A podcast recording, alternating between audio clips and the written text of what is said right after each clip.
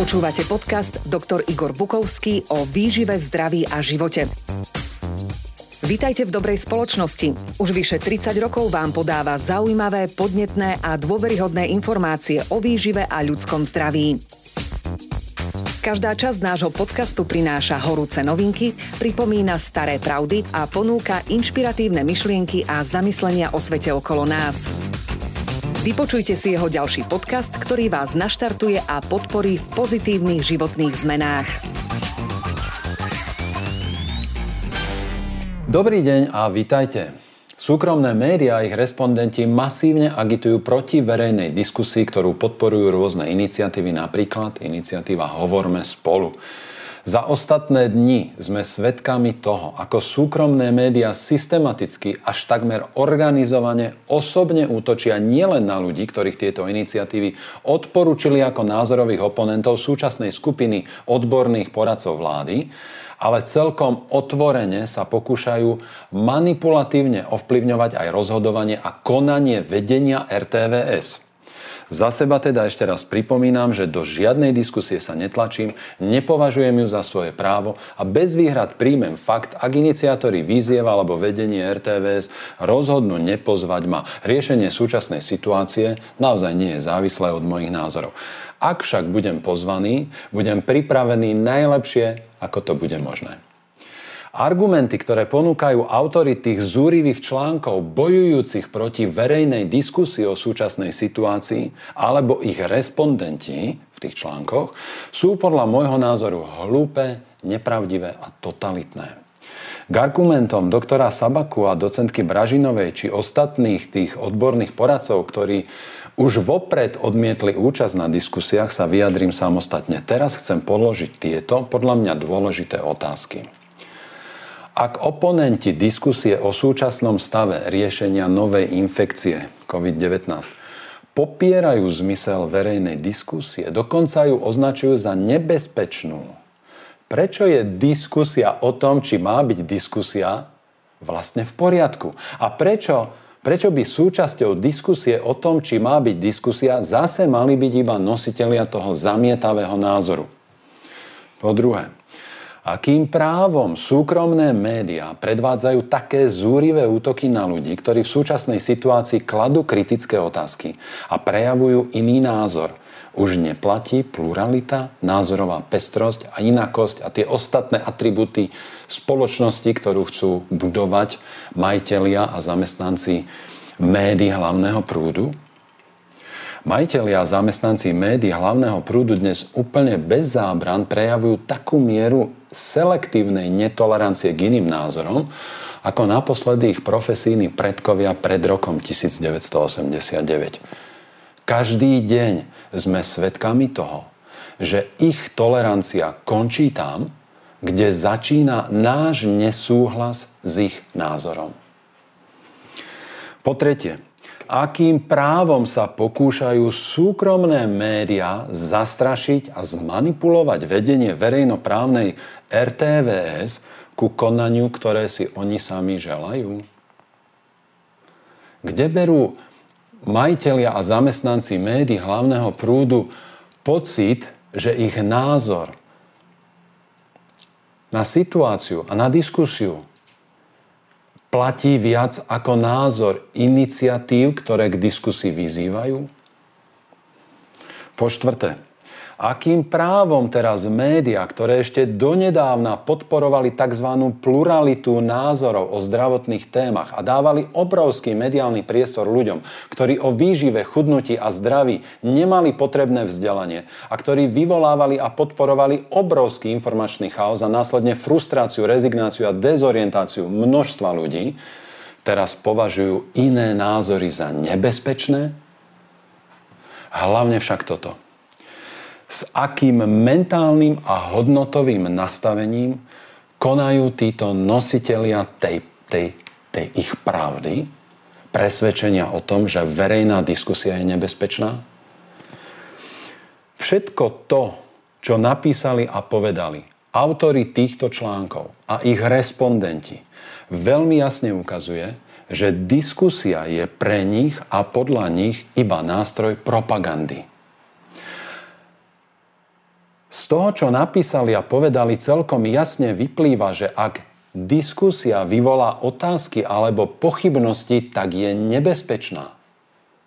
Oni nám ukazujú, že di- podľa nich diskusia je, diskusia je na to, aby presvedčila názorových oponentov a aby presvedčila všetkých, ktorí tú diskusiu sledujú a počívajú k nejakému názoru. Ale to nie je pravda. To nie je pravda. Skutočne nemôže platiť, že cieľom verejnej diskusie má byť presvedčiť alebo aspoň umlčať oponenta a každého diváka či poslucháča. Nie. Cieľom takejto verejnej diskusie nemá byť propaganda, ktorá z pozície moci ľudí presvedčí alebo umlčí a zastraší. Cieľom verejnej diskusie má byť verejné predloženie faktov, argumentov a názorov v takej forme, aby boli zrozumiteľné a dôveryhodné a aby divákom, teda slobodným a za seba a za svoje okolie zodpovedným ľuďom slúžili na lepšie rozhodovanie a konanie. Bodka. Toto je cieľom verejnej diskusie. Predložiť fakty, argumenty a názory tak, aby sa podľa nich slobodní a zodpovední ľudia mohli lepšie zorientovať, rozhodovať a konať. Je to úplne v súlade aj so znením zákona číslo 532 z roku 200, 2010 zbierky zákonov Zákon o rozhlase a televízii Slovenska, kde sa v paragrafe 3 poslanie rozhlasu a televízie Slovenska v bode 3 v oceku B píše Programovú službu rozhlasu a televízie Slovenska tvoria spravodajské, publicistické, dokumentárne, dramatické, hudobné, športové, zábavné a vzdelávacie programy, programy pre deti a mládež a iné programy, ktoré odsek B, poskytujú nestranné, overené, neskreslené, aktuálne, zrozumiteľné a vo svojom celku vyvážené a pluralitné informácie o dianí v Slovenskej republike i v zahraničí. A teraz kľúčová formulácia na slobodné utváranie názorov. Verejná diskusia v RTVS má slúžiť na predloženie faktov, argumentov a názorov z dvoch, troch, štyroch alebo viacerých strán, ktoré majú slúžiť na to, aby si diváci a poslucháči mohli urobiť svoj vlastný názor ako slobodní a zodpovední ľudia. Verejná diskusia nemá slúžiť na to, aby bol niektorý oponent zatlčený do zeme, aby boli presvedčení, zvalcovaní, zastrašení alebo umlčaní ľudia, ktorí si myslia niečo iné.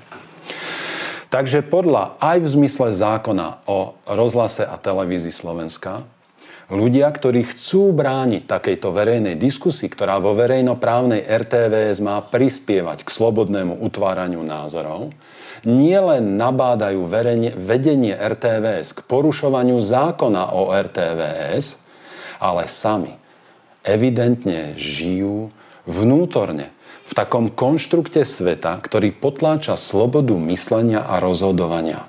A beda, ak sa im tento konštrukt z ich mysle podarí preniesť aj do našej reality. Musíme sa brániť.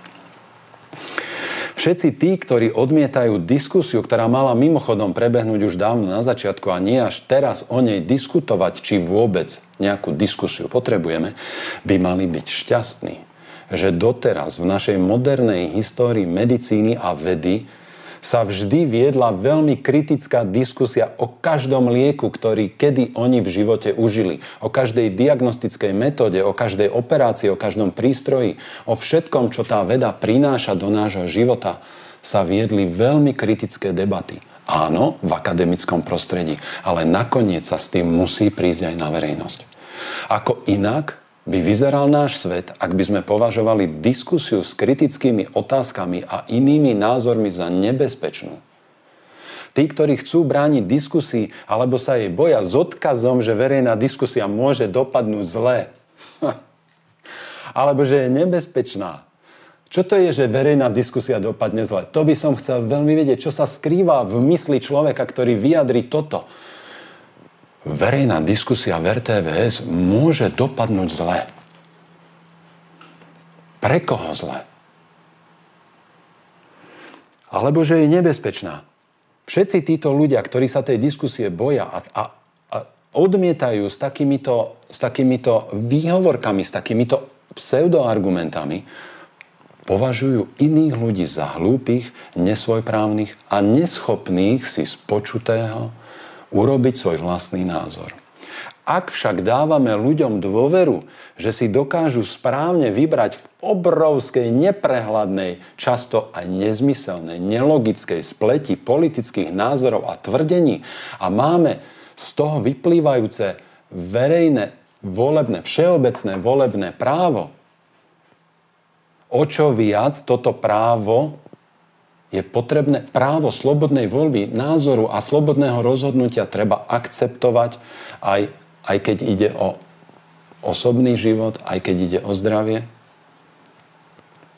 Ak dôverujeme, že ľudia si z politických diskusí alebo vytlačených blábolov politických strán dokážu urobiť správny nástroj, správny názor a, a potom hlasovať vo voľbách a dávame toto právo slobodne sa rozhodnúť a konať všetkým ľuďom len v závislosti od veku teda, bez ohľadu na vzdelanie, bez ohľadu na to, kto k ním hovorí, ponúkame ľuďom možnosť slobodne sa rozhodnúť a hlasovať vo voľbách, ktoré rozhodujú o našom spoločnom živote.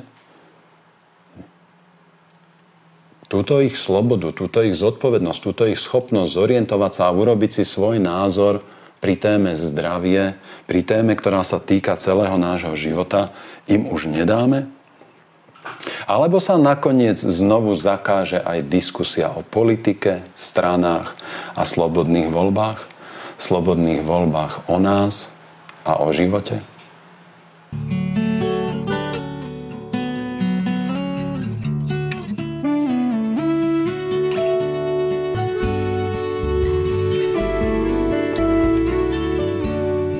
Ďakujeme, že počúvate podcasty Dr. Igor Bukovský o výžive, zdraví a svete okolo nás.